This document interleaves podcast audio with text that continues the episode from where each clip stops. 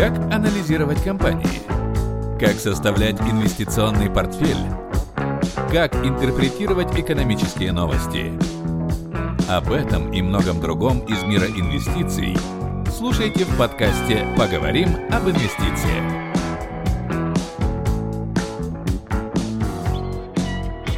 Привет! С вами Романович Роман, и это 14 выпуск моего подкаста «Поговорим об инвестициях». Сегодня 7 июня, и сегодня мы поговорим о налогах инвестора. Какие налоги нужно платить инвестору, как это делать правильно и как снизить налоги с помощью налоговых льгот. Но сперва по традиции подведем итоги прошедшей недели и наметим планы на следующую. Интересно? Тогда поехали. За прошедшую неделю индекс московской биржи вырос на 2%, индекс S&P 500 вырос на 5%, золото на неделе упало на 3%, а нефть снова порадовала, на этот раз ростом на 12%, до 42 долларов за баррель. С 29 апреля цены на нефть марки Brent выросли уже на 100%, на прошедшей неделе Дональд Трамп даже поблагодарил в Твиттере Россию и Саудовскую Аравию за приложенные усилия в стабилизации нефтяного рынка и спасении рабочих мест в Америке. Интересно, но Твиттер продолжает банить американского президента. На прошедшей неделе было удалено предвыборное видео Трампа, посвященное протестам в США с призывами мириться и объединяться. Трамп уже даже грозится закрыть Твиттер, но пока это не мешает котировкам расти, и за прошедшую неделю Твиттер вырос почти на 10%. 29 мая на одном из объектов Норильского никеля произошла авария, в результате которой в реку Амбарная попало 20 тысяч тонн дизельного топлива. Сперва в компании пытались решить проблемы собственными силами, но когда поняли, что не справляются, сообщили в штаб МЧС. По словам руководства Норникеля, компания готова потратить на локализацию и устранение последствий аварии не менее 10 миллиардов рублей. И в этой сумме не учитываются штрафы, которые могут быть наложены на Норильский никель. На прошедшей неделе акции компании упали почти на 10%. При этом я думаю, что падение может быть еще сильнее, и вот почему. Норникель последние годы прикладывал большие усилия, чтобы поднять свой ESG рейтинг. Принципы ESG отражают заботу об окружающей среде, социальной сфере и управлении. Это модное сейчас направление инвестиций, и многие компании внимательно следят за ESG рейтингом компании, прежде чем включить ее в портфель. К примеру, крупнейший оператор ETF в мире, компания BlackRock, прогнозирует, что активы под управлением фондов, ориентированных на компании с высоким ESG рейтингом, достигнут 1,2 триллионов долларов к 2030 году. Так вот, на фоне катастрофы ESG рейтинг Норникеля упадет, и фонды начнут продавать акции. К слову, западным фондам и банкам принадлежит около 12% норильского никеля, и некоторые из них могут начать избавляться от акций. Трата 10 миллиардов на ликвидацию последствий не так значима для Норникеля, это менее 1% годовой выручки компании, а вот уход иностранных денег, которые в целом преобладают на российском рынке, это проблема. Так что желающим выкупить просадку я бы рекомендовал подумать над своим решением и понаблюдать за бумагой. Но, опять же, это мое личное мнение и не является индивидуальной инвестиционной рекомендацией пятницу вышли данные о количестве рабочих мест в США. Напомню, что в апреле США потеряли 20 миллионов рабочих мест, а за май ожидали сокращения еще на 8 миллионов. По прогнозам, безработица в Америке должна была подскочить с апрельских 14,5% до 20%. В пятницу утром я описал в Телеграм о своем негодовании по поводу роста рынка на фоне роста безработицы. Дело в том, что динамика индекса S&P 500 сильно коррелирует с количеством рабочих мест в Америке. Однако за последние два месяца месяца ситуация в корне изменилась, и американский рынок вырос на фоне обвального падения занятости. В итоге пятничные данные удивили всех, и количество рабочих мест не сократилось на 8 миллионов, как ожидалось, а выросло на 2 миллиона. Индекс S&P 500 отметил эту новость ростом на 2,5% и вышел в зону перекупленности. С минимальных значений 23 марта американский S&P 500 вырос уже на 42%, а технологический индекс NASDAQ и вовсе переписал исторический максимум. В условиях спада мировой экономики в целом и американской в частности такой рост рынков выглядит иррациональным и больше напоминает сумасшествие. В США всю неделю бушевали протесты из-за смерти темнокожего Джорджа Флойда, который был задушен офицером полиции. Люди грабят магазины и громят полицейские патрули. В городах введен комендантский час, но это не останавливает толпу от выхода на улицы и столкновений с полицией. Во всей этой истории есть сектор, получающий прямую выгоду от протестов и роста напряженности в обществе. Как думаете, какой? Кто подумал про оружейные компании? Вы правы. За время протестов акции американских оружейников выросли на 15-20%. На Санкт-Петербургской бирже торгуются акции Sturm Rüger Company, оружейной компании из США, которая 100% выручки получает от продажи оружия и комплектующих. И это, кстати, может стать беспроигрышной инвестиционной идеей на будущее. В США постоянно что-то происходит, и оружейные компании растут после очередного нападения или массовой стрельбы. Сейчас, конечно, они уже выросли и будут скорее падать на фоне ослабления протестов и восстановления нормальной мирной жизни, но на будущее имейте их в виду. А теперь перейдем к главной теме выпуска и поговорим о налогах. Налог – это часть прибыли, которую мы платим государству. Практически везде, где есть прибыль, есть и налог. Какие налоги платит российский инвестор и как их можно уменьшить, обсудим дальше. Начнем с простых вещей. Базовая ставка налога на доходы физических лиц в России 13%. Инвестор получает прибыль тремя основными способами. В виде положительной разницы между ценой покупки и продажи ценных бумаг, в виде купонов по облигациям и в виде дивидендов по акциям. Важный момент – Налог платится только тогда, когда есть зафиксированный финансовый результат или налогооблагаемая база. Если вы купили акции, они выросли в цене, но вы их не продаете, никакого налога платить не нужно. А вот как только вы продадите акции с прибылью, вот тогда и возникнет налогооблагаемая база и налог нужно будет заплатить. В России налоги за инвестора платят брокер и депозитарий. Налог с купона по облигациям и дивидендам удерживается депозитарием в момент выплаты, и деньги поступают к вам на счет уже очищенными от налога. Налог с дохода по акциям считает брокер и платит его в конце года. Для этого у вас на счете должны быть деньги для списания этого налога. Если свободных денег будет недостаточно, подавать декларацию придется самостоятельно. Сделать это нужно до 30 апреля либо через личный кабинет налогоплательщика, либо через отделение налоговой. Если вы снимаете деньги со счета в течение года, брокер удерживает налог пропорционально выводимой суммы. То есть, если вы забираете 50% денег с брокерского счета, то 50% налога, накопленного на дату вывода, удержит брокер. Потом в конце года он подведет окончательный итог вашей торговли и либо заплатит остаток в налоговую, либо компенсирует вам ранее удержанные деньги под уплату налога. Теперь посмотрим на особенности уплаты налогов по разным операциям и начнем с торговых операций. Чтобы было понятно, разберем сразу на примере. 2 июня вы купили одну акцию строительной группы ЛСР за 600 рублей и заплатили комиссию 50 копеек за сделку. 5 июня вы продали акцию за 650 рублей и снова заплатили комиссию в 50 копеек. Выручка от продажи составила 50 рублей, из этой суммы вычитается комиссия 1 рубль на покупку и на продажу, и получается налогооблагаемая база в размере 49 рублей. Именно из 49 рублей будет уплачиваться 13% налога. Аналогично считается база по сделкам с облигациями и фондами. Из выручки от продажи вычитается комиссия брокера и биржи и получается база для уплаты налога. Если вы покупаете акции, облигации или фонды за доллары, то финансовый результат пересчитывается в рублях. На Санкт-Петербургской бирже акции торгуются в долларах, и при исчислении налоговой базы к финансовому результату добавляется динамика курса доллара, а все расчеты приводятся к рублевой стоимости.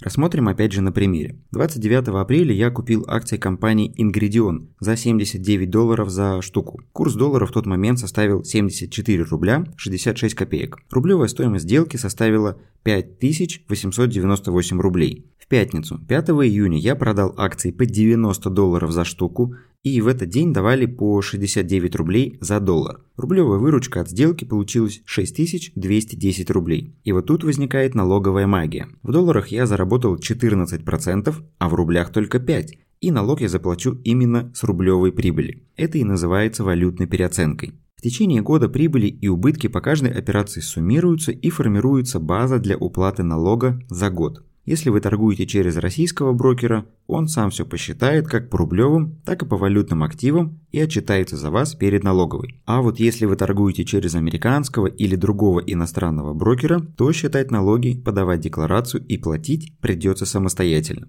Главная сложность в этом – валютная переоценка. Потому что все операции за год нужно соотнести с курсом рубля к доллару на дату сделки и вычислить прибыль именно в рублях. На Facebook есть э, русская группа Interactive Brokers, в которой вы можете найти людей, которые за 10 тысяч рублей сделают вам налоговую декларацию, и им нужно будет только предоставить отчеты брокера, заплатить деньги и подождать несколько дней. Либо можно сделать все это самому, но придется повозиться с отчетами и курсовыми разницами.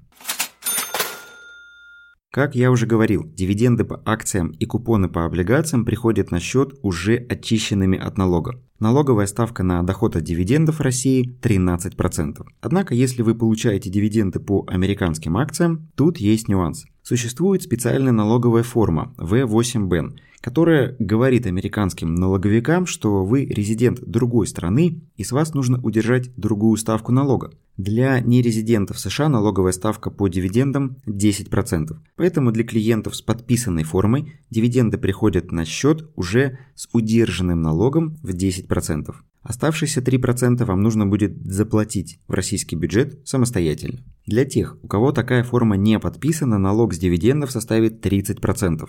Обратите внимание, что в Альфа Директ даже при подписании формы V8BN налог на дивиденды составляет 30% и Альфа Директ толком не может объяснить, почему так. У других российских брокеров эту форму нужно просить, и если вы собираетесь торговать на Санкт-Петербургской бирже, а в Interactive Brokers такая форма подписывается автоматически при открытии счета. Так что, если ваша стратегия основана на дивидендах, учитывайте этот момент и обязательно просите форму V8BN у вашего брокера.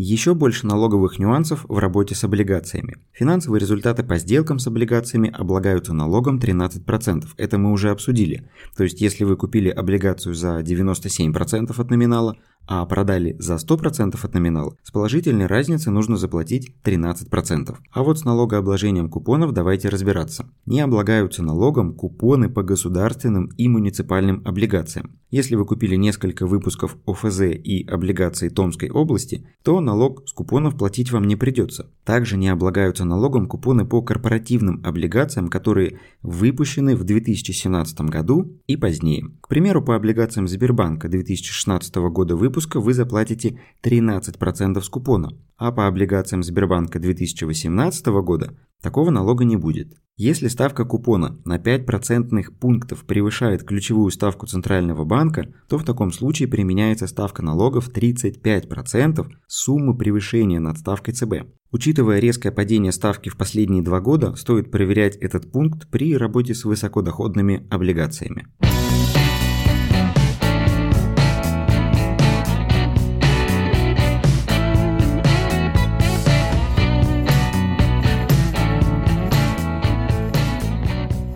А теперь поговорим о налоговых льготах, благодаря которым можно существенно сократить налоговые платежи. Начну с индивидуального инвестиционного счета или ИИС. Это такой тип брокерского счета, который дает два вида льгот. ИИС типа А дает возможность вернуть уже уплаченный НДФЛ в виде налогового вычета. Налоговый вычет составит 13% с внесенной на счет суммы в пределах 400 тысяч рублей. Минимальный срок действия ИИС 3 года, и каждый год вы можете вносить по 400 тысяч рублей и получать с этой суммы вычет 13% или 52 тысячи рублей. Таким образом, за 3 года можно получить 156 тысяч рублей в виде налоговых вычетов. Но еще раз напомню, что этот счет имеет смысл открывать только в том случае, если вы официально работаете и платите НДФЛ в бюджет. При этом в виде вычетов нельзя вернуть больше, чем вы заплатили НДФЛ за прошедший год. ИИС типа Б подойдет тем, кто не имеет официальных источников дохода и не платит НДФЛ. Этот тип счета освобождает вас от налогов по сделкам, купле, продаже ценных бумаг и всю прибыль, которую вам приносит торговля, вы оставляете себе. Правда, налоги с дивидендов и купонов заплатить все равно придется, потому что они удерживаются в момент выплаты. Минимальный срок также 3 года. Если забирать деньги с ИИС раньше 3 лет, то придется либо вернуть полученные по первому типу счета вычеты, либо заплатить налог по второму типу. И да, одному человеку можно иметь только один ИИС. Вторая льгота – любимая для долгосрочных инвесторов – льгота за трехлетнее владение. Если вы купили ценные бумаги и держали их более трех лет, то даже если прибыль составит сотни процентов, налоги платить не придется. Для этого ценные бумаги должны быть куплены, получены в дар или в наследство в 2014 году или позднее. Важное замечание – этот вычет не применяется к бумагам, купленным на ИИС. Размер вычета 3 миллиона рублей за каждый полный год владения бумагами. Это значит, что за 3 года владения от налога можно освободить максимум 9 миллионов рублей дохода, а за 4 года 12 миллионов рублей и так далее. Третья льгота – перенос убытков прошлых периодов. Если в прошлом году вы получили убыток от инвестиций, а в этом году выходите на прибыль, то можете уменьшить налогооблагаемую базу этого года на убытки прошлых периодов. Например, за 2019 год вы получили убыток в 100 тысяч рублей, а по итогам 2020 года выходите на прибыль в 150 тысяч рублей. Убыток 2019 можно учесть в налоговой базе 2020 и заплатить налог только с 50 тысяч рублей. По этой льготе можно засчитывать убытки прошлых лет, но не старше 10 лет. Чтобы зачесть убыток и вернуть излишне уплаченный налог, надо подать налоговую декларацию за тот год, в котором получен доход. К декларации нужно приложить справку об убытках и отчет брокера за год, в котором был получен убыток. Такую справку можете запросить у вашего брокера. При этом доход, полученный на счете одного брокера, можно снизить за счет убытка, полученного через другого брокера. Поэтому если у вас несколько брокерских счетов и на них разные финансовые результаты, то лучше подавать декларацию самостоятельно, чтобы оптимизировать налогооблагаемую базу. Если вы подаете налоговую декларацию самостоятельно, то сделать это нужно до 30 апреля, а оплатить налог до 15 июля – за несвоевременную подачу декларации будет начислен штраф в размере 5% от суммы налога за каждый месяц просрочки, но не менее 1000 рублей. Как видите, налоговый кодекс России дает возможности для оптимизации налогов, поэтому используйте их на полную. Кто помнит девятый выпуск подкаста про молодых пенсионеров, то именно благодаря налоговым льготам герои выпуска смогли так быстро накопить капитал и выйти на пенсию до 40 лет. Кто не слушал, очень рекомендую послушать. Теперь небольшое объявление для слушателей. У подкаста появилась страница в Инстаграм, где я буду публиковать посты по материалам выпуска и, что самое важное, там я буду отвечать на ваши вопросы в комментариях и проводить периодические прямые эфиры с ответами на вопросы. Также через эту страницу вы можете связаться со мной, задать вопрос в директ или написать желаемую тему для следующих выпусков. Ссылка на страницу указана в описании к выпуску, либо вы можете найти ее по ссылке в описании к самому подкасту, если слушаете его на Яндекс Музыке. Так что подписывайтесь, задавайте вопросы и приходите на эфиры. Будет полезно и интересно. Благодарю за прослушивание выпуска. Если он был для вас полезен и интересен, поставьте оценку и напишите отзыв в Apple подкастах. До встречи через неделю и удачных вам инвестиций. Пока.